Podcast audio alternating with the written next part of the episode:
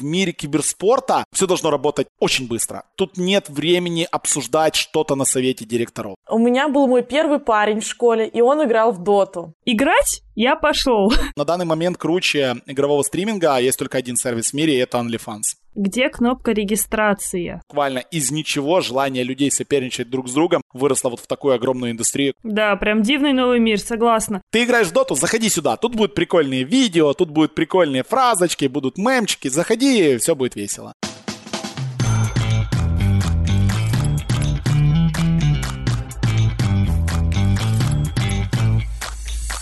Всем привет, меня зовут Настя, я бизнес-наставник и владелец трафик-агентства. Всем привет, а я Аня, и я продюсирую подкасты. Сегодня у нас очень необычная тема для выпуска. Так как мы этот сезон записываем про блогеров, мы решили не ограничиваться площадкой ТикТока, Инстаграма. Мы решили пойти, вот знаете, в банк Мы решили пойти в киберспорт. Хочу спросить у тебя, что ты знаешь про киберспорт и в какие игры ты играла? Э, игры? Я играла в камень, ножницы, бумага в классике. Поделюсь своим знанием тогда киберспорта. Моя киберспортивная карьера закончилась так и не начавшись в далеком, мне кажется, 2011 -м. На самом деле, я в детстве очень любила играть в Counter-Strike, но это прям было там начальная школа, и у меня не грузил комп, поэтому я играла у своего двоюродного брата, когда приезжала к нему в гости. Но я играла не там онлайн, я просто что-то как-то играла. А потом у меня было несколько лет, когда я играла в Diablo 2, и я обожала эту игру. Просто. Ничего себе. Вот это какая-то темная сторона твоего прошлого. Почему даже я об этом не знала? Я, честно говоря, вспомнила об этом сама неделю назад, но я прям много играла в Diablo. То есть, когда все девочки играли в Sims, я играла в Diablo. Вот, я играла в Sims. А интересно, можно на Твиче стримить Sims? Я готова. Да, да, сто процентов я знаю. В ТикТоке люди выставляли, что они делают трансляции Sims. Так что я могу заходить в эту нишу. Ну, у меня все закончилось, наверное, когда мне было лет 12 или что-то такое. Вот где-то в 13 я познакомилась с Sims, но мне не понравилась эта игра. Ну, нормальная, да, у меня бэкграунд. И все. Потом как-то у меня было буквально пару знакомых, кто играл. Э, я даже не знаю, честно говоря, во что, в доту, по-моему. И все. Больше я о киберспорте не знаю ничего. В моем окружении никто не играет, никто не стримит. Я слышу только какие-то байки об этом. Поэтому сегодня очень хочется разобраться, как зарабатывать в киберспорте, что это вообще такое. Тем более, что наша российская команда вот недавно выиграла всемирный турнир по доте. Я была в шоке, что об этом говорят все. Сейчас мы узнаем, как вообще можно зарабатывать на этом, что вообще там в этой индустрии происходит, как она растет и развивается. Ребята, честно, вы офигеете, потому что мы с Настей офигели. У нас сегодня в гостях Виталий Волочай. Он в киберспорте больше 10 лет, около 20, я бы даже сказала. Стал главным русскоязычным комментатором по Dota 2, работал более чем в десятке других дисциплин и основал две крупнейшие киберспортивные студии регионов.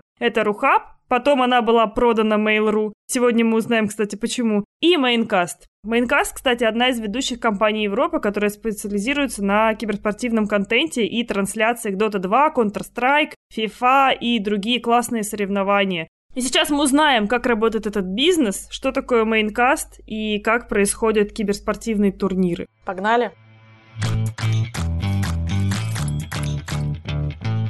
Виталий, привет. Привет, привет. Сейчас о киберспорте говорят все, только что прошел чемпионат а, по доте, и даже мои подруги, я не шучу, которые настолько далеки от этого, сидели с своими парнями и смотрели чемпионаты. Я выставляла сторис о том, что мы будем писать с тобой подкаст. Они говорят, Настя, мы сидим прямо сейчас и смотрим трансляцию. Я говорю, наверняка ее ведет Виталий. Расскажи простыми словами, что такое киберспорт, откуда это пошло и почему это вообще называется спортом. Давайте начнем с простого. Киберспорт — это абсолютно любое соревнование между двумя людьми в любую, абсолютно любую видеоигру, которую вы можете себе представить. Когда мы в детстве, в юности тетрисами баловались, кто больше уровень набрал, по сути, это тоже был киберспорт. Просто его не транслировали по телевидению, и никто не знал, что ты рекордсмен своего подъезда в тетрис, или что ты дольше всех в Супер Марио, не теряя ни одной жизни, проходишь. Но это тоже был такой себе киберспорт, и мы все в это играли. Рано или поздно это должно было вырасти во что-то. И еще в начале начале 80-х э, годов в Америке начала зарождаться культура а, клубная, вот это когда люди собирались в одном месте со своими приставками, играли в разнообразные игры, какие-то файтинги, в какие-то Mortal Kombat, в какие-то разнообразные игры, которые были доступны тогда, и по чуть-чуть, по чуть-чуть, по чуть-чуть немного из андерграунда вот эти вот соревнования в меру того, как росли технологии, в меру того, как росла скорость интернета, доступность интернета во всем мире, вылилось в то, во что выливается абсолютно любой спорт, абсолютно любое андерграундное увлечение. К примеру, скейтбординг. 30 лет назад никто не знал, что это. 40 лет назад на людей с одной доской в горах смотрели как на каких-то идиотов, а сейчас сноуборды — это олимпийский вид спорта, и этим занимаются сотни миллионов людей по всему миру. Также и с киберспортом. В компьютерные игры играют все, играли много, но рано или поздно это должно было выйти в какой-то конфликт, в какое-то соревнование. Так зарождался киберспорт. Киберспорт никогда бы не стал бы таким популярным, если бы это не был бы топ-уровень соревнований.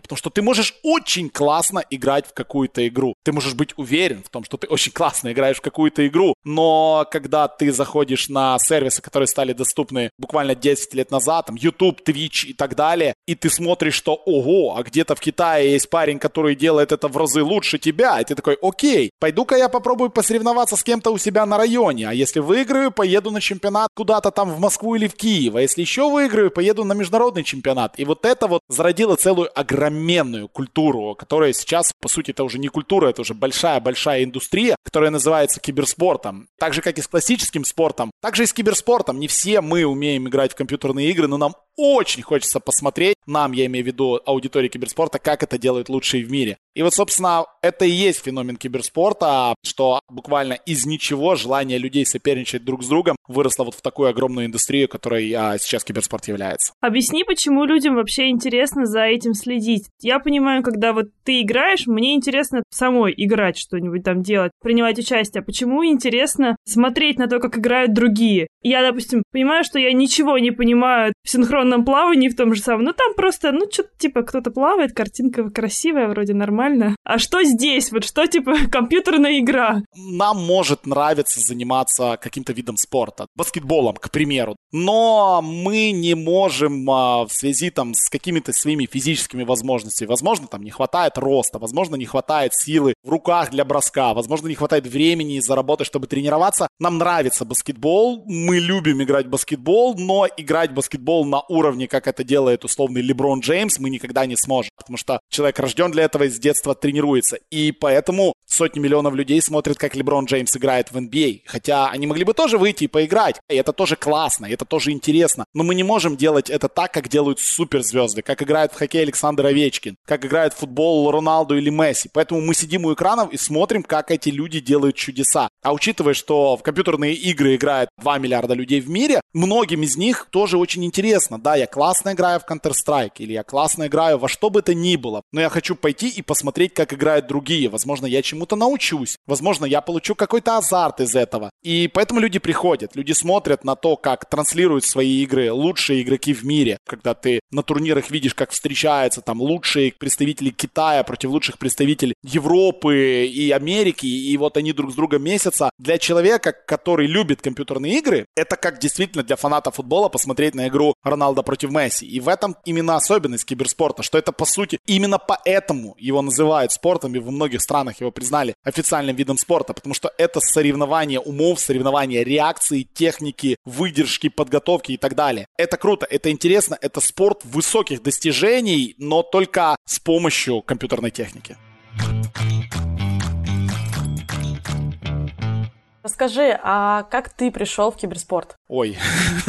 ну, я, как и многие, кстати, люди, в молодости, в юности очень любил компьютерные игры. И очень мне хотелось играть с друзьями, потому что компьютерные игры играть дома это прекрасно. Я до сих пор поигрываю там на PlayStation в какие-то очень крутые игры. Last of Us, историю раскрыть и так далее. Но, когда ты молодой, когда ты задорный, тебе там лет 15, тебе хочется поиграть в какую-то игру с друзьями, где-то пойти в какой-то ночной вот этот компьютерный клуб, всю ночь играть в Counter-Strike. Я узнал о существовании вот этой культуры, о том, что есть вот эти клубы, куда можно пойти, поиграть с кем-то, а не одному. И оно затягивает. Оно моментально затягивает, потому что у тебя появляется новый круг общения, у тебя появляются новые знакомые, ты знакомишься с людьми с разных точек своей страны, с абсолютно разных точек планеты, ты общаешься с народом. Я, к примеру, полностью выучил английский язык исключительно благодаря киберспорту, и потому что я общался там с 14 лет с людьми со всего мира, играя с ними в игры, коммуницируя. И это затягивает, и вот когда я впервые попал в этот клуб, я понял, блин, мне это нравится. Мне нравится классический спорт, но мне нравится одновременно и игры, и это же можно переплести. И это было еще на заре зарождения киберспорта, когда у нас не было турниров на 100 миллионов долларов, когда призовыми на турнирах был там ящик пива, да, или еще там что-то. Сколько лет назад это было? Это было в 2002 году, 19 лет назад. На свои первые турниры я попал. Тогда у нас были вот эти SRT-мониторы квадратные, огроменные такие, разваленные пластиковые клавиатуры, мышки шариковые вот эти, которые забивались. Тогда это зарождалось, и я тогда почувствовал, что в этом что-то может быть. Для меня на самом деле это была тусовка. Кто-то в молодые годы, там 18-19, там тусовался в ночных клубах, на дискотеках. Моя компания, мое общение, мои друзья были вот отсюда. И это были друзья абсолютно с разных точек мира, с которыми мы там уже там с 2003-2004 года начали пересекаться на разных турнирах и в России, и в Польше, и в Украине, и в Германии. За свои деньги, за какие-то непонятные ездили, играли за какие-то копейки. Но это было вот такое вот комьюнити, которое только зарождалось. И меня это как-то вот захватило, скажем так, я не смог от этого уйти. Я всегда мечтал заниматься классическим спортом с точки зрения журналистики, освещения, комментировать его. Но в том возрасте я когда наткнулся вот на киберспорт и полностью, скажем так, заболел киберспортом, я понял, что я хочу заниматься этим. И вот с 2003 года, по сути, я активно занимаюсь киберспортом. Притом я пробовал играть первый год, но, к сожалению, у меня руки растут откуда у людей ноги должны расти, поэтому у меня не получается играть качественно. И я понял, что я буду пытаться рассказывать людям во всем мире, насколько круто умеют другие играть, то есть быть комментатором, журналистом, человеком, который освещает вот это все и помогает киберспорту развиваться. Классно. Это же тогда вообще еще не был бизнес. Получается просто кружок людей, которым просто нравится играть. Как ты пришел к тому, что ты начал это комментировать? Для многих людей это хобби, многие люди этим увлекались, и многим людям в те далекие годы, когда Ютуба еще не существовало фактически, то есть он только появлялся, зарождался, людям было интересно. Они играли друг с другом, например, в FIFA, и им было интересно, как же играют другие, потому что они сыграли на каком-то турнире в интернете, соединились друг с другом, сыграли, и они потом только заходят на сайт, и они видят результаты других матчей, но они не знают, как играют эти ребята. И я на нескольких встречах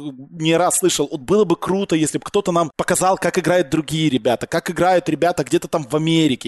И тогда ко мне пришла в голову идея, ну, если комментируют футбол, и люди смотрят футбол, может попробовать покомментировать киберспорт? Ну что, я знал, что в Америке это уже есть. На разнообразных видеосервисах, на сайтах уже были трансляции разнообразные киберспортивные далеко в Америке, где-то в Китае, в Корее, где это намного-намного раньше начало зарождаться, чем в наших странах бывшего совка. И тогда я с помощью своих друзей, учился я в Киевском политехническом институте, весь университет техники были, у меня хватало людей, которые разбираются в технике. Они мне помогли как-то организовать возможность передачи того, что происходит у меня на экране в интернет. Это были первые как-то ломаные, спаянные кабеля, звук. И я постарался впервые какой-то турнир по FIFA откомментировать. Просто сесть, как будто я комментирую футбол, но комментировать виртуальный футбол, как играли люди. И людям очень понравилось, благодарили, пивом угощали, типа, спасибо, продолжай делать так. Понятное дело, что это было абсолютно бесплатно, что я не мог на этом заработать денег, а я даже тратил, ибо интернет стоил дорого, нужно было купить какую-то гарнитуру, какой-то микрофон. А в 2003 году с микрофонами беда была, скажу вам честно, очень серьезная. Когда я увидел, что у людей есть отзывы, я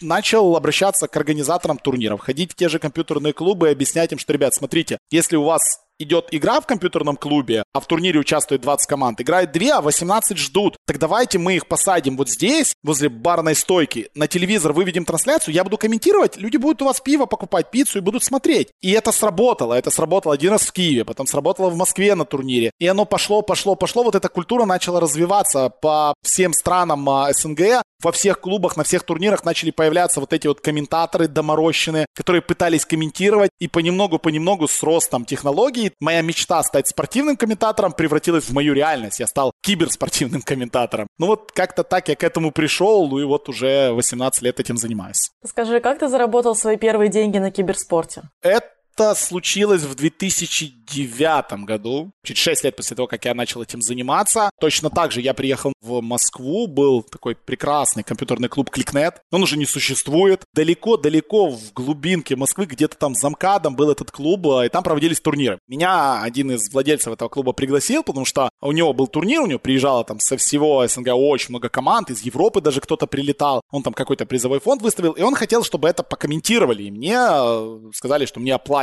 поездку из Киева в Москву на поезде, э, на одну ночь даже там где-то я переночую на какой-то квартире, и заплатят какие-то деньги. Я, если честно, не помню, какие это были деньги, но там совсем копейки были. Там что-то в районе 100 долларов за два дня мне платили, что-то такое. Едва-едва на еду хватало. Но для меня это была супер возможность. То есть я не сам плачу за то, что комментирую, а мне кто-то платит. Я был в диком шоке от этого, поэтому я согласился, поехал, откомментировал. Понравилось это и организаторам. Как-то молва пошла по форумам тогда. Социальных сетей-то толком не было, зарождалось только ВКонтакте. Меня начали приглашать на другие турниры. Я ездил, комментировал в Минск, в Донецк, в Киеве много комментировал, в Москву несколько раз. Ну и после этого уже как-то поднакопилось денег. Я с какую-то более-менее домашнюю студию соорудил, то есть компьютер купил, нормальный звуковой пульт и начал это транслировать в интернет. И уже кое-какие деньги начали с этого зарабатываться. Но опять-таки это была не реклама, и это были не какие-то деньги, за которые можно было жить. Этих денег было достаточно для того, чтобы оплачивать там хостинг, на который я стримил, и покупать там, грубо говоря, себе какие-то моменты для техники. То есть вот с этого все и начиналось. А чем ты зарабатывал все это время, пока ты вкладывался в комментирование? Ой, чем я только не зарабатывал. Как обычный студент с 2003 по 2008 год, я учился в институте. Я и рыл траншеи, и работал в магазинах онлайновых, и рисовали мы какие-то сайты, и проводили какие-то акции, и убирали улицы. Ну, чем я только не занимался. То есть я был обычным, типичным студентом, который все свое свободное время э, играл и пытался развивать киберспорт, а все свое несвободное время вместо похода в институт я просто работал, потому что мне нужны были деньги. В институт я не ходил, поэтому меня оттуда благополучно изгнали. Ну, через год пришлось вернуться и его закончить. Но были и такие темные периоды, когда действительно нужно было работать, и не хватало времени на учебу, поэтому пришлось мне там взять паузу в учебе на год, только потом закончить университет. Но я даже не вспомню одну работу, потому что до 2010 года я работал на разных 10-15 работах, по три одновременно у меня было. И только в 2010 году у меня появилась первая, более-менее официальная работа. Расскажи, как была механика. То есть сначала, получается, все начиналось с того, что ты ездил и комментировал локальные турниры. Они никуда не транслировались, только на ту аудиторию, которая была там, получается, присутствовала и смотрела. А как развивалась индустрия? В какой момент э, появились все платформы? В какой момент начались вот бум стриминговых сервисов? Вот, в 2009 году появился сервис, который сейчас уже не существует. Он назывался owned.tv. Owned TV — это был первый сервис, сервис, полуаналог YouTube, который тогда как раз развивался и рос, который был полностью посвящен исключительно видеоиграм. То есть туда транслировались видеоигры, опять-таки сделать это было довольно сложно. То, что сейчас мы можем сделать в один клик, тогда для этого нужно было там два компьютера, разные системы кодировки, куча софта и так далее, и так далее, и так далее. Но там были некоторые трансляции, были некоторые стримы, и вот Ovnet был одним из первых таких сайтов. Вторым был сайт Justin TV, создал его э, один молодой человек из Сан-Франциско, которого, ну, понимаете, звали Джастин. Чуть попозже он этот э, веб-сайт Justin TV переименовал э, в другое название. Этот сайт попозже стал называться Twitch TV. Еще чуть попозже был продан за 1 миллиард долларов э, Amazon. То есть хорошая история такая успеха у Джастина, который в подвале у себя дома создал веб-сайтик для компьютерных игр. И вот эти два сайта, они были, в принципе, на заре всего. Это были первые сайты, на которые можно было зайти и просто стримить свой поток. На Ютубе тогда стриминга не было. Тогда можно было только заливать видео, прямых трансляций на Ютубе не было. В русскоязычном сегменте тоже пытались это сделать когда-то существовавший Рутюб, но опять-таки это не работало. Когда-то пыталась это сделать легендарная Карамба ТВ, с которой пошли очень много крутых блогеров типа BadComedian, но тоже у них с лайвстримингом не получалось, поэтому пользовались мы вот этими двумя сайтами. И вот с 9 по 11 год, вот два года, как раз вот развивались технически вот эти сайты. Упрощалась возможность стриминга, упрощалась возможность доступа туда. Если первые года полтора это был просто стриминг, в 2011 году Own3D, это был первый сайт, немецкие ребята создали, который договорился с большой рекламной компанией, и на этом сайте начала появляться реклама. То есть ты транслировал свой геймплей, свой турнир, как ты играешь, и у тебя еще откручивалась реклама, как это сейчас работает на Ютубе, и ты зарабатывал с этого деньги. И вот в этот момент весь мир киберспорта начал меняться. Начали выходить совершенно невероятные тайтлы, появилась игра Dota 2 с призовым фондом в 1 миллион долларов на первом же турнире, развивался StarCraft, перерождался Counter-Strike, и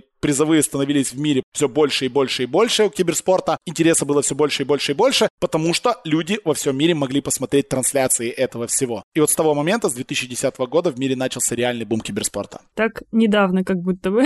Я вот всегда говорю, что всю эволюцию, которую, к примеру, прошел футбол до момента, который есть сейчас, трансляции, стадионы, люди, правила, FIFA, вот эта вся структура, он проходил 150 лет. Киберспорт это прошел за 10 лет. Вопрос не в том, когда киберспорт догонит футбол. Вопрос в том, насколько быстро футболу надо будет догонять киберспорт, потому что по технологии, по популярности это уже сопоставимые виды в мире. И очень скоро классическим видом спорта надо будет обращать внимание на киберспорт, потому что его популярность растет просто какими-то бешеными темпами до сих пор. Твой первый бизнес, ты продал его Mail.ru. Расскажи, что это было, как это получилось?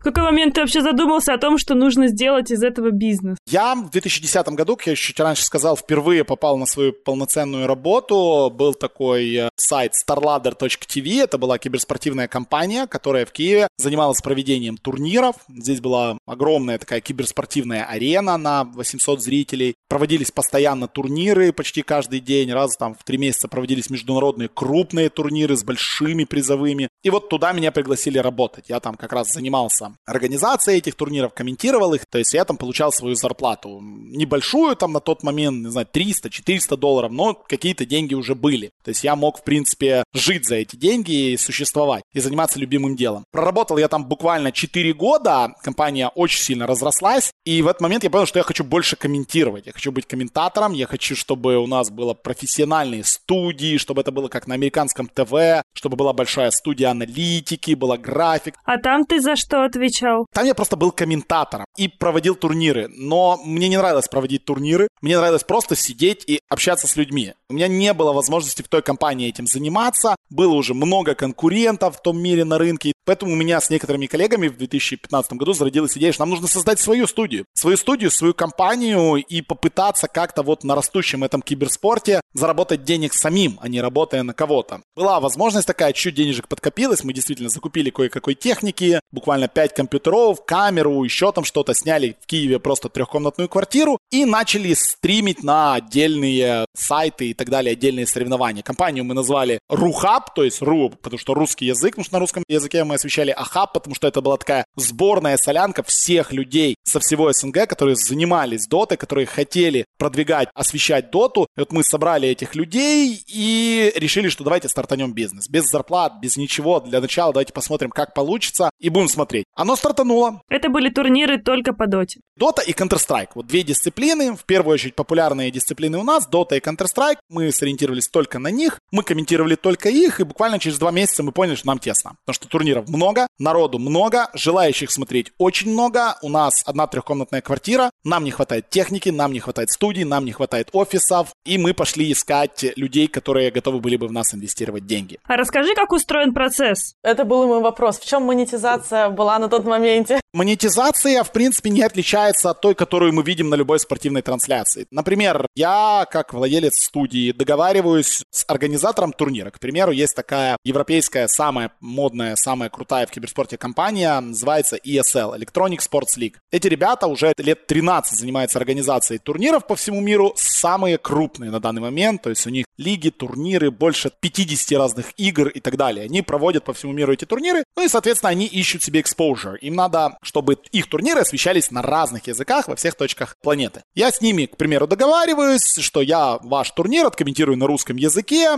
я вам за это заплачу там 5000 долларов. Я начинаю транслировать этот турнир, параллельно я нахожу спонсоров, которые у меня во время трансляции светятся в кадре. То есть э, в киберспорте, в отличие от футбола, есть очень много инвентаря. То есть ты можешь забрендировать комментаторскую, ты можешь забрендировать экран прям в матче. То есть если в футболе мы видим картинку иногда всплывающий баннер какой-то, либо на счетах рекламу, в киберспорте этих возможностей масса. Можно забрендировать абсолютно все, что угодно. Можно делать огромное количество рекламных ставок. Дни э, игровые и соревновательные, если в футболе и в баскетболе это 2 часа матч, в киберспорте это 10-12 часов в день, и это 7-8 дней подряд идет турнир. То есть это масса эфирного времени и очень много возможностей для спонсоров. Поэтому спонсора находились. Люди, которые занимались продажей периферии компьютерной, мониторов, техники, всего, что связано с геймингом, они к нам приходили, но рекламировались, и мы этим зарабатывали деньги. Здесь должна быть рекламная интеграция, а не нашего подкаста.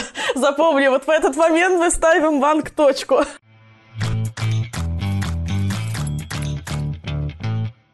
Здравствуйте, банк Точка. Меня зовут Екатерина. Чем могу помочь? Здравствуйте, Екатерина. Скажите, пожалуйста, а вы играете в компьютерные игры? Я да. А в какие? Я играю в героев. Вы следили за нашими ребятами, которые победили на The International в Dota 2? Нет, но я за них рада. Да, ну такая громкая новость была, да? Да, я про это наслышана. Молодцы. Как вы думаете, а сколько можно зарабатывать на турнирах на киберспорте? Вы не помните, сколько заработали ребята? Ну, много.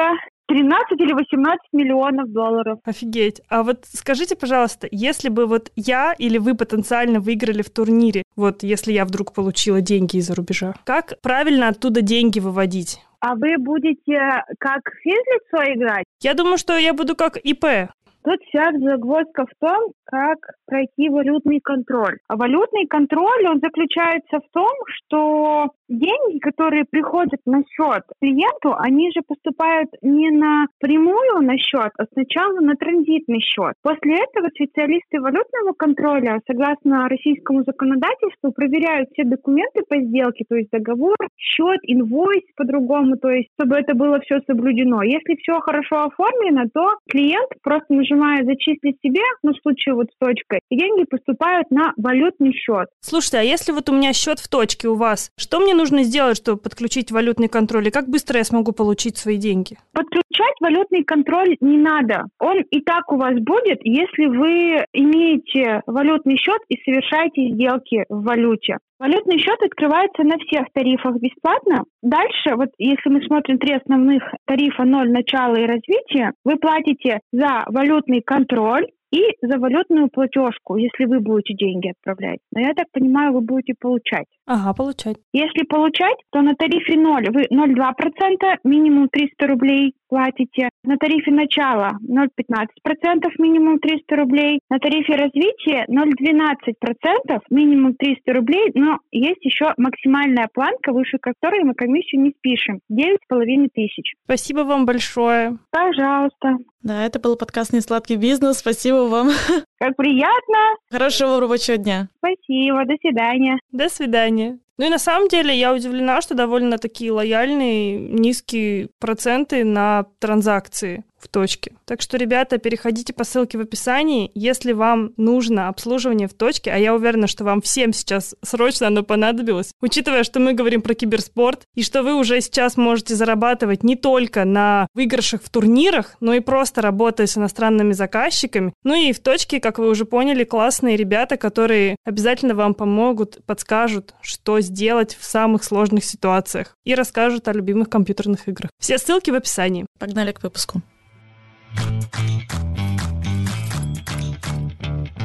Но опять-таки деньги эти были небольшими. Нам хотелось зарабатывать больше, нам хотелось, чтобы мы выглядели круче, чтобы наши студии выглядели круче, для того, чтобы мы могли пойти к серьезным дядям. Ребята, у нас серьезный бизнес, у нас серьезное количество зрителей, а зрителей было много, по 100, по 150 тысяч смотрел наши трансляции в онлайне. Для этого нам нужна была красивая картинка, красивые студии и инвестиции. Эти инвестиции мы нашли. Нашелся в а, России человек, Антон Черепенников, довольно известный человек, который э, занимался киберспортом тоже многие годы, создавал команды, был очень заинтересован в том, чтобы тоже развивать это все. Мы с ним договорились, он инвестировал в нашу компанию, в компанию Рухаб, и мы вместе начали строить новые студии. Мы построили большие студии в Киеве, построили большие студии в Москве. У нас было, по сути, два офиса, один киевский, один московский. Мы вели трансляцию с этой студии, где я в Киеве нахожусь, вели трансляцию с московской студии. Все больше и больше покупали прав на турниры, больше спонсоров приходило. То есть компания уже начинала очень сильно расширяться, разрастаться, и действительно в какой-то момент была одной из самых-самых просматриваемых студий и самых мощных компаний в киберспорте во всем СНГ, Европе, в Америке, во всем мире. Мы там занимали топ-2, топ-3 места по рейтингам просмотров. Вот так вот зародился вот тот самый Рухаб, тот самый бизнес, который в 2017 году купила компания Mail.ru при создании большого холдинга eSforce Holding, который до сих пор существует. И, собственно, эту нашу студию приобрела компания Mail.ru. Так случилось, я не буду вдаваться там в политические подробности, но мы все понимаем, что у нас был офис в Киеве, ситуация не очень приятная, война на Востоке, работать в Москве было фактически невозможно, и, соответственно, наш инвестор продавал компанию Mail.ru, и вот так случилось, что мы свои доли тоже продали. Я и мой коллега Андрей Григорьев, с которым мы вместе создавали Рухаб,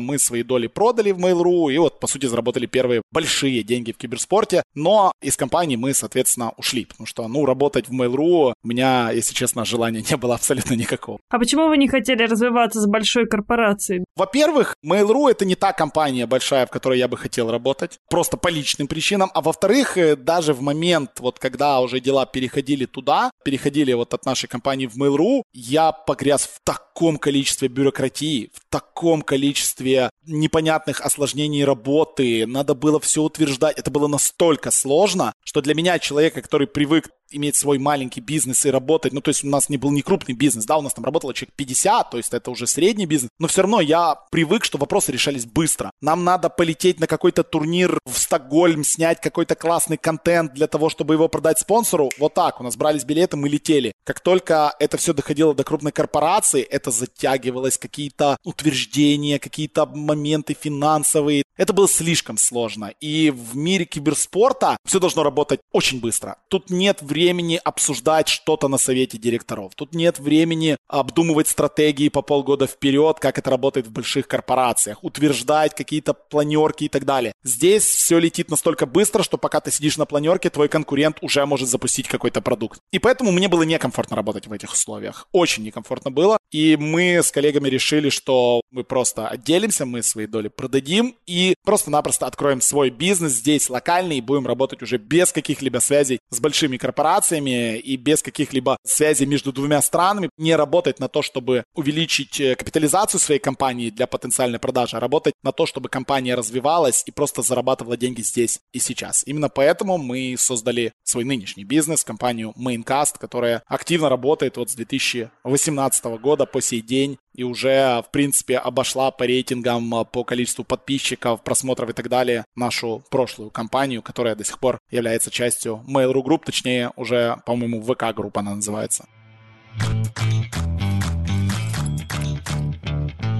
Хотела спросить, сколько примерно стоит рекламное размещение на турнире? Вот какой порядок цен? Ты сказала, что вас смотрело 100-150 тысяч человек. Хочу понять примерно, вот сколько стоит охват. Давайте прикинем. Вот есть турнир, который идет 7 дней. В день идет по 8-10 часов трансляции. 60 часов эфира. В среднем там, ну, возьмем 100 тысяч зрителей. Хороший какой-то турнир, где-то ребята играют в Бостоне, в Лос-Анджелесе, еще где-то, люди это дело смотрят. Для того, чтобы стать генеральным партнером этой трансляции, то есть получить самые большие охваты, это и ролик каждый час, и упоминание от комментаторов, и брендинг какой-то в студии, это будет стоить на данный момент около 100 тысяч долларов. И желающих много. Ну, понятное дело, что это генеральный спонсор. Есть более мелкие спонсоры, есть баннеры, есть э, спонсоры, которые платят за конкретно какой-то элемент. Есть букмекеры, которые платят только за то, что показывают коэффициенты на этот матч. Букмекеры — это большая часть бизнеса киберспортивного. Люди любят делать ставки и любят делать ставки на абсолютно все. Киберспорт не есть исключением. Есть, опять-таки, еще более мелкие компании, которые занимаются рекламой чего-то, ну, что очень круто подходит геймеров. То есть первое, что приходит нам в голову, это энергетические напитки. Лучшая целевая аудитория, лучше не придумать вообще. Фармакология, то есть ну, мы сейчас очень хорошо рекламируем и очень хорошо уходит капли для глаз. Опять-таки, это вещи, которые довольно популярны. Вот она, ваша целевая аудитория. Это питание. Это вот у нас один из наших спонсоров был горячая штучка. Прекрасный спонсор. Это аудитория сюда. Бургер Кинг, Макдональдс и так далее, и так далее, и так далее. И этих спонсоров, их невероятно много. И это я уже не говорю про глобальных спонсоров, как Coca-Cola, Visa и так далее, и так далее. То есть все эти компании сейчас очень сильно меняют свой подход, потому что у всех этих компаний появляются более молодые начальники по продажам, сейлзы, которые понимают, что аудитория — это не телевизор.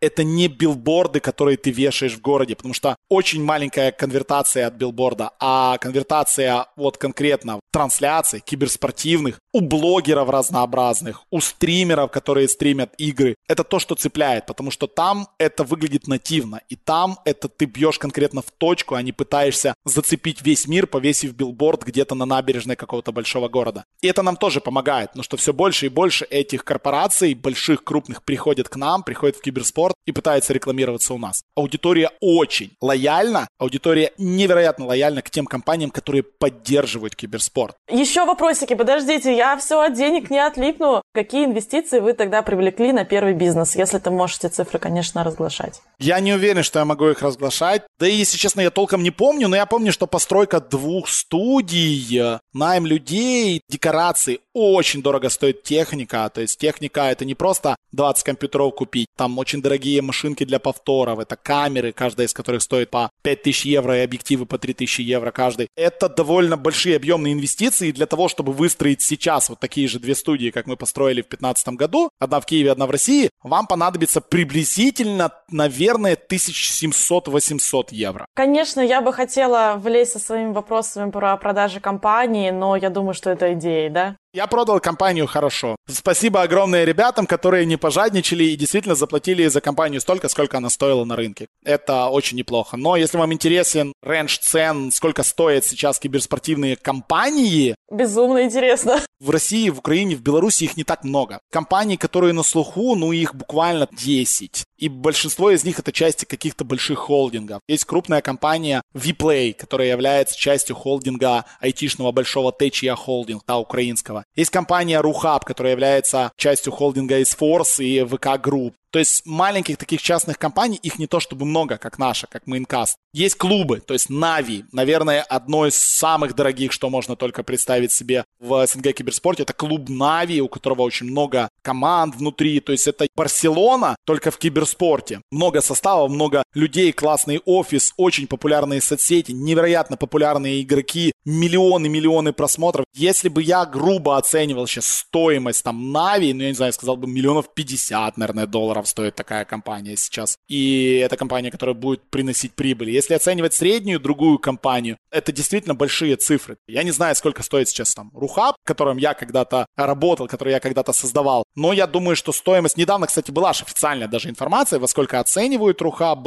Mail.ru Group, там что-то было, весь eSource Holding был оценен что-то в районе 37 миллионов а, долларов США приблизительно вот такие суммы. То есть много. Какие вообще существуют способы монетизации в киберспорте? То есть я так понимаю, что это трансляции типа Twitch, участие в соревнованиях. Давайте так, разделим все способы монетизации на разные группы. Первое — это как могут зарабатывать, к примеру, команды. Возьмем пример Нави. Самая известная команда, которая имеется сейчас, это команда Нави. Или Virtus.pro, например, российская команда. Команда Virtus.pro участвует в разных турнирах, в разных лигах. Там выигрывает призовые. Часть этих призовых, 5% или сколько там договорятся по контрактам, остается клубу, остальное забирает себе игроки. У команды Virtus.pro, если вы посмотрите любую трансляцию и так далее, они выходят на сцену, у них на футболках спонсоры. Эти компании им платят за exposure, да, потому что они на футболках, как и в футболе, рекламируются. Соответственно, клубы имеют возможность зарабатывать так. Кроме этого, клубы участвуют в разнообразных лигах, где им платят за участие. То есть есть лига, которая собирает в себя 16 лучших клубов мира, платит им деньги за то, что они играют на этой лиге, платит еще и призовые, если они побеждают на этой лиге. Ну а сама лига зарабатывает с того, что она продает трансляции, продает рекламу, собирает э, по 20 тысяч людей на стадионах, продает билеты, продает ходоги на этих матчах. Команды зарабатывают с того, что они играют, участвуют в лигах. Лиги зарабатывают с того, что люди приходят смотреть на эти команды вживую и на трансляциях, продают спонсорские слоты туда. Мы, как студия, зарабатываем на том, что мы покупаем права на трансляцию, как это, к примеру, делает Матч ТВ с Лигой Чемпионов. Они купили права на трансляцию, продали рекламные проявления спонсорам и заработали денег. Вот, соответственно, вот такие виды монетизации. Есть очень много косвенных видов монетизации. Те же стримы на Твиче, где звездам киберспорта донатят просто космические деньги. Недавно, кстати, был слив. Twitch TV базу взломали какие-то хакеры, это легко можно загуглить, есть документы, сколько Twitch TV за последних два года выплатил своим стримерам, там космические цифры. То есть есть один из известных американских стримеров, XTV, это человек, который сейчас, он один из самых популярных стримеров на Твиче. За два года на Twitch TV с помощью донатов, с помощью рекламы, встроенной на Twitch TV, такой же, как на YouTube и так далее, а ему Twitch выплатил 7,5 миллионов долларов за два года. Одному человеку. Но это примеры оттуда. У нас в СНГ это не так круто. У нас русскоязычные стримеры так много не зарабатывают. Но там условный э, Эвелон или Илья Мэдисон. Это люди, которые с Твича за месяц могут спокойно доставать 20-25 тысяч долларов. А если ты популярный киберспортсмен, Илья Ятора, который чемпионат мира выиграл в прошлое воскресенье, он приехал домой, сходил к Урганту в гости, потом ему это все надоело, он вернулся домой, он просто вчера включил трансляцию, у него даже веб-камеры не было. То есть он просто микрофончик нацепил без веб-камеры, просто играл в игру и отвечал людям с чата. У него было 25 тысяч зрителей на ровном месте. Но ему настолько это не надо, что он даже не включал там систему донатов, еще чего-то. Ему люди хотели задонатить и спрашивали, Илья, можно мы тебе задонатим? А ты поотвечаешь на наши вопросы. Он говорил, ребята, пойдите лучше купите цветы маме. Я так поотвечаю на ваш вопрос. Это 25 тысяч живой аудитории, которая готова тебе платить за то, что ты с ними общаешься. И донаты это не по 50 рублей. Это люди донатят по 500, по 1000 рублей. За один стрим такие топовые стримеры могут собирать по 200-250 тысяч рублей за одну трансляцию и продолжительностью 5-6 часов. Это очень крутые цифры. Я вообще в шоке. Мне кажется, сейчас все пошли такие, где кнопка регистрации? Играть? Я пошел.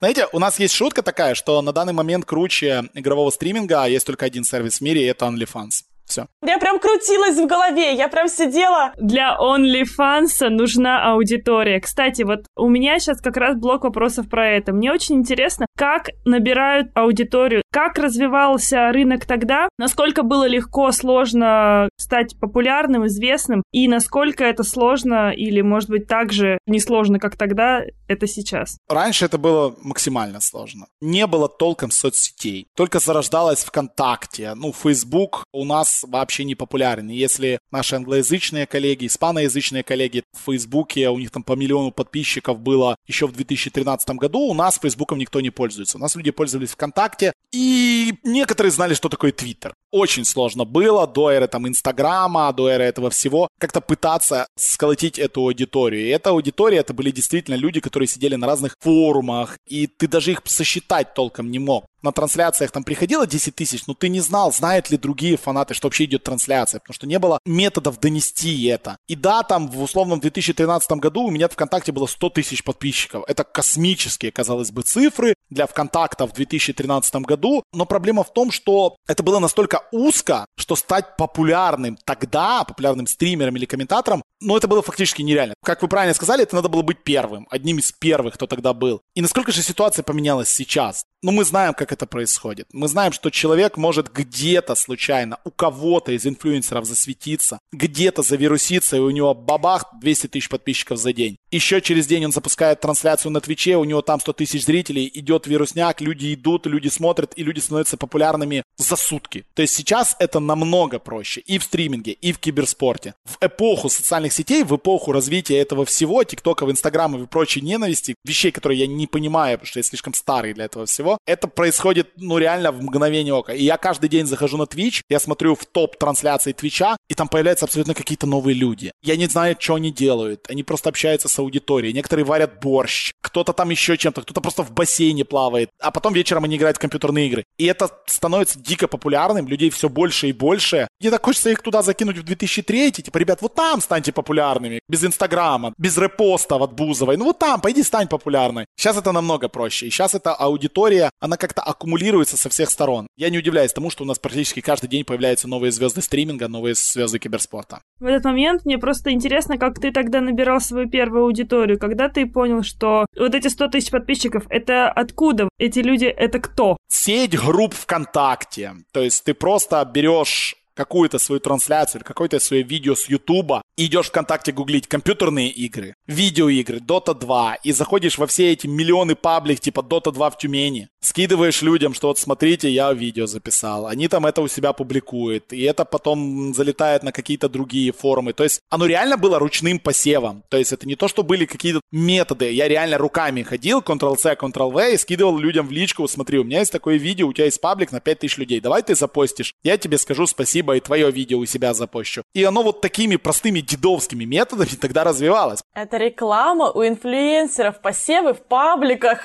Вот, реклама у инфлюенсеров. Тогда никто не знал слова инфлюенсер, и из-за этого люди и заходили, потому что ну, больше никого не было. А людям хотелось эту информацию получать. Тогда вот получилось у меня сколотить эту аудиторию, которая там до сих пор растет. Я как вспоминаю эти методы, это было прям слишком сложно. Я не понимаю до сих пор, как это сработало, если честно. Фактически ты формировал вокруг себя комьюнити. Мне кажется, что этот способ, он до сих пор очень действенный. Просто платформы поменялись, сейчас все там в телеграммах, грубо говоря, сидят, а тогда действительно паблики ВКонтакте. Ты играешь в доту, заходи сюда. Тут будут прикольные видео, тут будут прикольные фразочки, будут мемчики. Заходи, все будет весело. Ну, вот так вот, собственно, и формировалось э, мое комьюнити. А сейчас, если ты не медиа чувак, вот ты говорил, что у ребят там по 500 подписчиков было, не знаю, в Твиттере, как они только тем, что они победили, набрали эту аудиторию? Если ты не участвуешь в турнирах, а просто стример, как набрать аудиторию, если ты просто стример на Твиче? А таких сейчас даже больше, чем людей, которые успешны в киберспорте. То есть э, людей, которые успешны в киберспорте выигрывают огромные деньги, ну их реально единицы. А стримеров огромное-огромное количество. Люди, которые невероятно харизматичные, ну не умеют играть, и все. Но они берут тем, что они делают классные тематические трансляции, классные стримы, общаются очень хорошо с аудиторией своей, пытаются как-то с помощью более популярных на тот момент стримеров договориться с ними, чтобы с ними поиграть в какую-то игру одну, за счет этого немножечко себя популяризировать. Это, кстати, очень большой плюс киберспорта. Командная тусовка. И если ты играешь, и тебя никто не знает, но ты попал где-то разочек, договорился и сыграл там с условным Ильей Мэдисоном, какая-то аудитория его запомнила, и они к тебе потом придут на трансляцию, потому что ты веселый парень или девчонка, и они придут тебя послушать. И это классно. И вот эта сеть Твича. Твич ТВ — это, по сути, соцсеть. Соцсеть без стены и без быстрых записей, но это соцсеть, где ты заходишь, подписываешься на людей. И я даже у себя сейчас на мониторе вижу, что у меня 9 человек, на которых я подписан, сейчас стримят. И я знаю, что у меня бывает такое, что я могу за ужином сесть вместо какого-то видео на Ютубе, просто включить стрим э, какого-то человека, на которого я подписан. Он там может смотреть аниме или может играть в какую-то карточную игру, но мне даже не интересно, во что он играет в этот момент. Мне интересен сам человек, как он общается с аудиторией, как он доносит свои мысли. То есть это как листать сторис, только в постоянном вот масштабе. У меня сейчас именно эта ассоциация приходит в голову, что даже те инструменты, которые ты рассказываешь, это по сути те же коллаборации. Условно найти какого-то блогера, записать с ним рилс совместно, чтобы обменяться там аудиторией, как сыграть э, в игру. Полистать сторис, в целом иногда тебе вообще все равно, чем занимается человек по жизни. Ты следишь за ним, потому что это он. И очень прикольно, как одни и те же инструменты на разных площадках ты меня так заинтересовал Твичом. Я, честное слово, после нашей записи зайду и посмотрю, что, что вообще там творится. Мне прям очень интересно. Что происходит? Twitch TV — это бешеная аудио. Ну, слушайте, мой любимый канал на самом деле. Я очень давно за ним слежу. Просто невероятный канал. Очень известная барышня, которая зовут Саша Грей. Она закончила свою карьеру в известном искусстве. И она ушла в стриминг. Она начала стримить на Твиче. Играла в игры, играла в Диабло. Потом она стримила, как она готовит борщ. А у нее бабушка украинка, а ей бабушка передала рецепт. И она стала супер популярной из-за этого. Не из-за того, что она суперзвезда порнографии, а из-за того, что она довольно классно общается, подрубает трансляции, как она просто сидит дома с котом, общается с людьми, еще что-то. Ее смотрят люди, как она едет куда-то на велосипеде. И это все люди, которые из игровой аудитории, они приходят, не такие, стоп, известная барышня, прикольная барышня в компьютерные игры играет. О, прикольно, посижу, посмотрю смотрю, вот таких людей море. То есть даже вот сейчас я захожу на русскоязычный Twitch, и я вижу люди, которые в данный момент стримят 26 тысяч, 30 тысяч. Silvername играет в Hearthstone, кто-то играет в Доту, кто-то смотрит сериалы прямо сейчас. И это все игровое комьюнити, это все киберспортивные и гейминг-комьюнити, которые приходят, смотрят на этих людей, и за счет этого разрастается, разрастается и разрастается. Я очень удивлен, что многие люди до сих пор относятся к этому всему как, ну, к чему-то странному. Типа, ой, это какие-то непонятные задроты. А нет, это совсем не задроты. И аудитория у нас, если она 8 лет назад это была 14-18 лет, сейчас эта аудитория выросла. Сейчас наша средняя аудитория это 19-27 лет. Если 7 лет назад это были школьники и студенты, и у них не было денег, то сейчас это платежеспособная аудитория. Это аудитория, которая купит продукт, который ты рекламируешь. Это аудитория, которая подпишется на твою трансляцию. Это аудитория, которая станет твоим подписчиком на Твиче. На Твиче есть такая штука, как подписчики. Это человек подписывается на тебя, платит 3 доллара в месяц, доллар забирает Twitch, 2 доллара идет стримеру. У некоторых наших стримеров, там, например, Денис WeLoveGames, у него 25 тысяч подписчиков в месяц. Прекрасно, человек стримит, люди приходят, получают удовольствие, за это платят какую-то там денежку ему. Хотя сама трансляция бесплатная, но если ты подписчик, ты там имеешь какие-то преимущества. Задать вопрос, либо галочку в чате, что ты подписчик. Это очень крутое комьюнити, и оно каждый день растет и растет. Именно поэтому Twitch TV был продан за 1 миллиард, а сейчас, наверное, стоит миллиардов 5, а то и больше.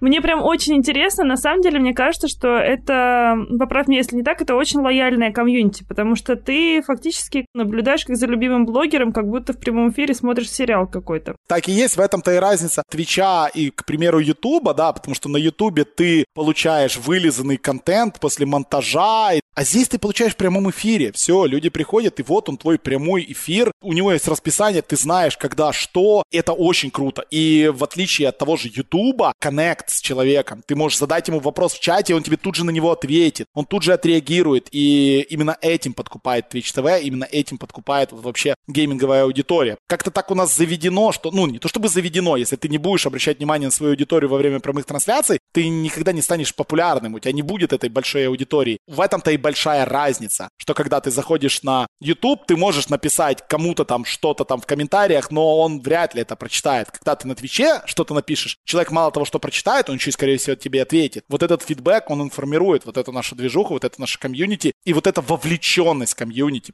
Великолепное место для интеграции. Так, Настя, нам срочно нужно обговорить подкаст на Твиче. Мы сейчас будем стримить, поставим телефон, да, три камеры.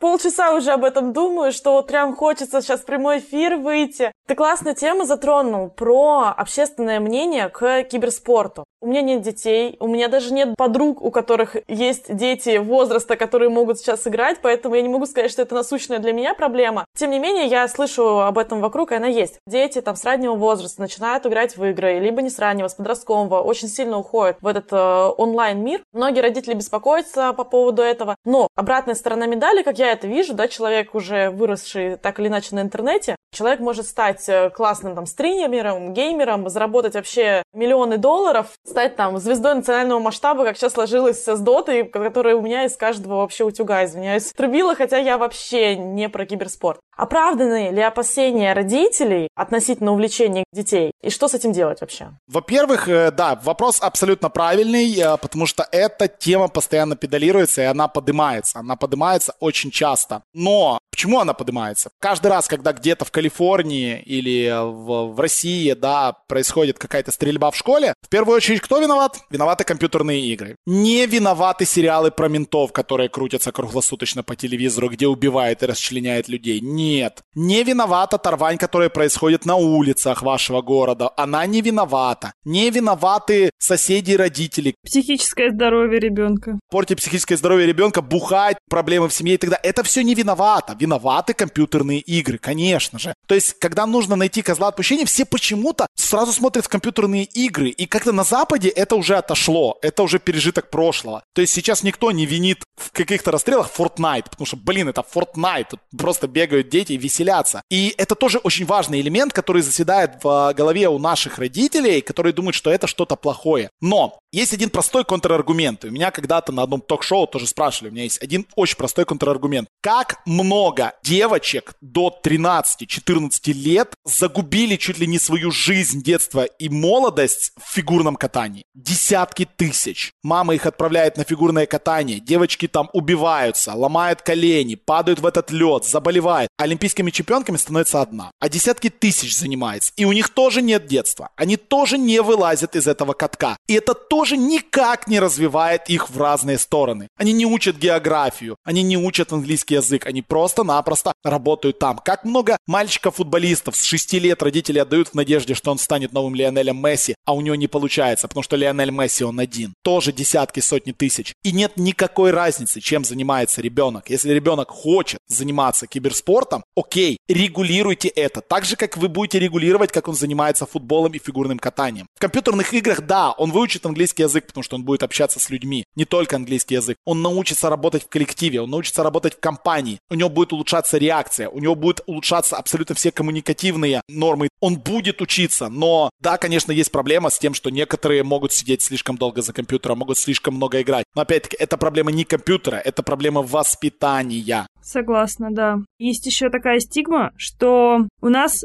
все становится цифровым, то есть как бы, окей, фигурное катание, там спорт, футбол. Ты как бы в, в офлайне. Ты еще общаешься с ребятами там где-то, а когда ты уходишь в онлайн, то все, на этом твоя жизнь заканчивается, сокращается до мира маленькой коробочки нашего смартфона, грубо говоря. Как ты относишься к этому вообще тезису? Что ты думаешь об этом? Уйдем ли мы все в онлайн? Абсолютно неправильный тезис с точки зрения того, что ты уходишь в свою коробочку. Я помню себя. В детстве каждый вечер сидел на улице, палкой бил крапиву, мяч пинал, воровал черешни у соседей. Очень весело было. Мой круг общения это было человек 12, да, с моего двора. И этот круг общения не менялся вообще. Очень долго. То есть там люди со школы какие-то и друзья твои в дворе. Все. То есть там до 16 лет у тебя другого круга общения нет. Сейчас у девчонок и парней, которые там играют в компьютерные игры, круг общения может быть настолько большой, что мы себе представить не можем. У них есть друзья из Австралии, из Бельгии, из Голландии, из Америки, откуда угодно. Они с ними общаются. Они потом встречаются, когда вырастают где-то в реальной жизни, пересекаются в разных поездках. Я, наоборот, приверженец того, что нет смысла идти против смартфона. Да, наша жизнь в смартфоне. У меня в моем смартфоне мои водительские права, мои кредитные карточки, все мои друзья и напоминания, у кого когда день рождения. И зачем идти против этого, если это можно правильно использовать? Да, офлайн это классно, но без онлайна нынче офлайн фактически невозможен. И правильно реализовывать свою жизнь в онлайне, вот это большой плюс. Потому что там у людей есть четкое расписание, там есть физические правильные нагрузки, там работает нутрициолог, который рассказывает, что когда есть, там работают физиотерапевты, психологи. Это уже не просто пять пацанов, которые в подвале играют в доту. Нет, это уже большая машина, и огромное количество людей вокруг этой машины работает для того, чтобы эти шарнирчики работали идеально. И сейчас киберспорт все больше и больше такой. Сейчас даже на маленьких, малюсеньких турнирах с призовым фондом в условный ящик пива, и то у каждой команды есть уже тренер, у каждой команды есть менеджер, человек, который помогает им работать. Люди сейчас в это вкладываются. Люди видят, что сейчас даже на каком-то базовом региональном уровне на этом можно зарабатывать деньги, так как это популярно. И это очень большое заблуждение считать, что киберспорт — это какие-то ноу-лайферы, какие-то пацаны, объедающиеся Макдональдсом и девчата, которые сидят где-то без света, как я сейчас, потому что мне лень пойти включить свет у себя в комнате, и играют в компьютерные игры. Нет, это давно не так. Есть у меня очень хороший мой друг, один из самых популярных киберспортсменов в мире, Саша Кострев Simple. Он в 2019 году постил в конце года. Говорит, вы можете как угодно относиться к киберспорту, но я в этом году побывал в 42 странах, в 100 городах и 250 дней путешествовал. Я увидел мир, я познакомился с тысячей людей, и это только один год из моей карьеры. Вот оно, будущее. Вот это то, к чему нужно стремиться. И люди очень сильно заблуждаются, когда считают, что это погружение в онлайн-мир, и ты оттуда не выйдешь. Нет, это наоборот. Портал через онлайн-мир в реальный большой мир, который ты можешь постичь, достигая очень классных результатов в гейминге и в киберспорте. Ань, ну, я думаю, Блиц. Без чего не можешь выйти из дома. Телефон называть нельзя. Ух ты. Ну, это очень сложно. Не, ну, наверное, ключи от машины. Без нее я не знаю, что я буду делать. Выйду, что я стоять на улице буду. Ключи от машины. Принято. На что ты потратил свой первый миллион? Если честно, свой первый миллион я потратил на то, что я купил свой первый автомобиль. А какой это был автомобиль? Можешь поделиться? Это был автомобиль Hyundai Elantra. Великолепный мой первый автомобиль, любимый, родной в 2013 году. Чем бы ты занимался, если бы вот не тем, чем занимаешься сейчас? Скорее всего, я бы продавал унитазы. Неожиданно. Я не шучу. Просто у меня в жизни был когда-то период, когда я работал в интернет-магазине сантехники. Я, конечно, делал сайт для этого магазина. Я не прямо продавал унитазы и сантехнику людям. Я делал сайт для того, чтобы людям удобнее было их покупать. Это был 2007-2008 год. У меня тогда очень хорошо это получалось. У нас сайт был супер популярный. Но потом пришел клятый киберспорт, и как бы эта часть моей карьеры ушла куда-то далеко. Поэтому если бы не киберспорт и не спорт, я бы занимался продажей сантехники. Сейчас была бы корпорация огромная, я уверена. Какие три качества ты ценишь или любишь больше всего в себе?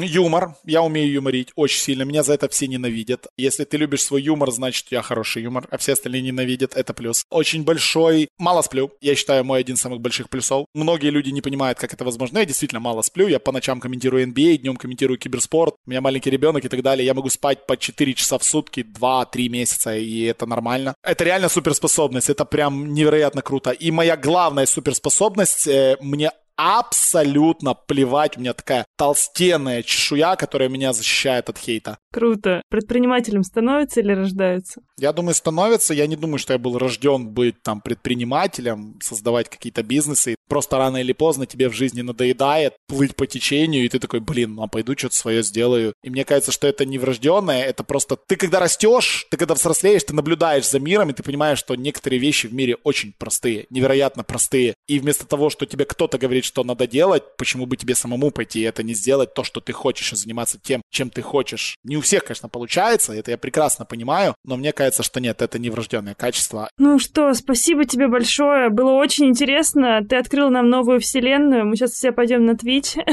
У меня реально новый просто мир открылся. Сидела весь наш диалог и думала, NAVI, я где-то слышала про NAVI. Минут 10 назад я вспомнила, откуда я знаю, потому что когда мне было... Блин, это был 13 год, у меня был мой первый парень в школе, и он играл в Доту. И я вот сейчас вспомнила, что он постоянно мне рассказывал про NAVI. И там был какой-то турнир, что-то NAVI с кем-то. Тоже была осень. У меня, знаете, флешбэк такой на меня. NAVI, Alliance, 2013 год! Да! Да! Офигеть! А как ты это все помнишь? Я эту игру комментировал. Один из самых эпичных матчей в истории киберспорта, один из самых невероятных матчей, после которого аудитория киберспорта в русскоязычных странах выросла фактически в три раза. Ну, одно из самых эпичных событий в истории нашего киберспорта. Дима, я передаю тебе привет. Я уверена, что ты слушаешь этот подкаст.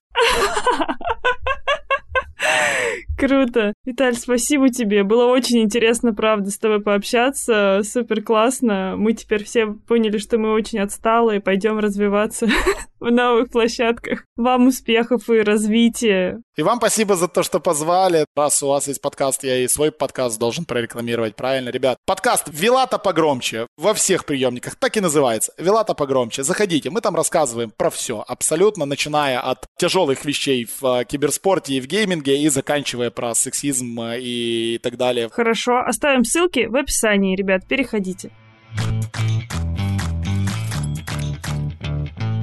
Ну что, Настя, заделаемся киберспортсменами? Я в восторге. Я просто в невероятном восторге. Инсайт на самом деле этого выпуска, что нужно выходить за грани того, что ты знаешь и понимаешь. Когда ты всю свою жизнь э, тусуешься в общепите, в диджитале, в СММе... В Инстаграме. В Инстаграме, да, условно говоря. У тебя уже мозг такой затуманенный, и ты ничего не видишь вокруг. И сегодня для меня просто реально было открыто окно в новый мир. И это так интересно, это настолько расширяет вообще горизонты понимания мира. Это очень круто. Я, правда, в восторге от этой индустрии и от того, что рассказал нам сегодня Виталий. Да, прям дивный новый мир, согласна. Мне очень понравилось то, что он рассказывает. И главное, что действительно все способы, все эти средства, они такие же, как везде. То есть нет новых средств продвижения. Они не придумали что-то сверхновое. Это просто еще одна площадка, в которой есть лояльная аудитория. То, что я всегда говорю про подкасты, когда мы начинаем с кем-то сотрудничать, в принципе, когда я начинаю делать какой-то подкаст, я говорю, это ваша лояльная аудитория, это люди, с которыми вы общаетесь. И здесь то же самое практически. Это прям супер лояльная аудитория, которая, блин, платит за подписку, чтобы ты там просто сидел и с ними общался. Офигенно. Я считаю, что если вы какой-то там, ну, молодой digital стартап, то вам нужно быть везде, на всех площадках. И почему-то очень многие зря игнорируют Twitch. За этим будущее, и там очень много молодых ребят. И я считаю, что сейчас вот когда мы поговорили с Виталием, сейчас всем надо туда. У меня, знаешь, даже какая мысль появилась во время записи, что это же классная инвестиция как меня, предпринимателя. Представляешь, я беру, например, человека из региона, которого нет денег, но который классно играет, покупаю ему оборудование, а потом зарабатываю на этом деньги. Офигенно, мне очень нравится. Все, я нашла новую нишу для инвестирования. Это называется рабство. Просто в людей инвестировал было. Ладно, все, Все, заканчиваем. Ребята, если вам также понравился этот выпуск, как нам с Настей, обязательно ставьте нам звездочки в Apple подкастах и сердечки в Яндекс Музыке. Это поможет большему количеству людей узнать о том, что есть Twitch, и что это не для 15-летних подростков, а еще добавит нам новых классных слушателей. Так что мы будем рады вашим оценкам и комментариям. Ссылки на нас, на Виталия, на Майнкаст, на его подкаст будут, конечно же, в описании. Так что переходите, давайте общаться. Там есть еще наш телеграм-канал. Всех ждем. Всем пока. Пока-пока.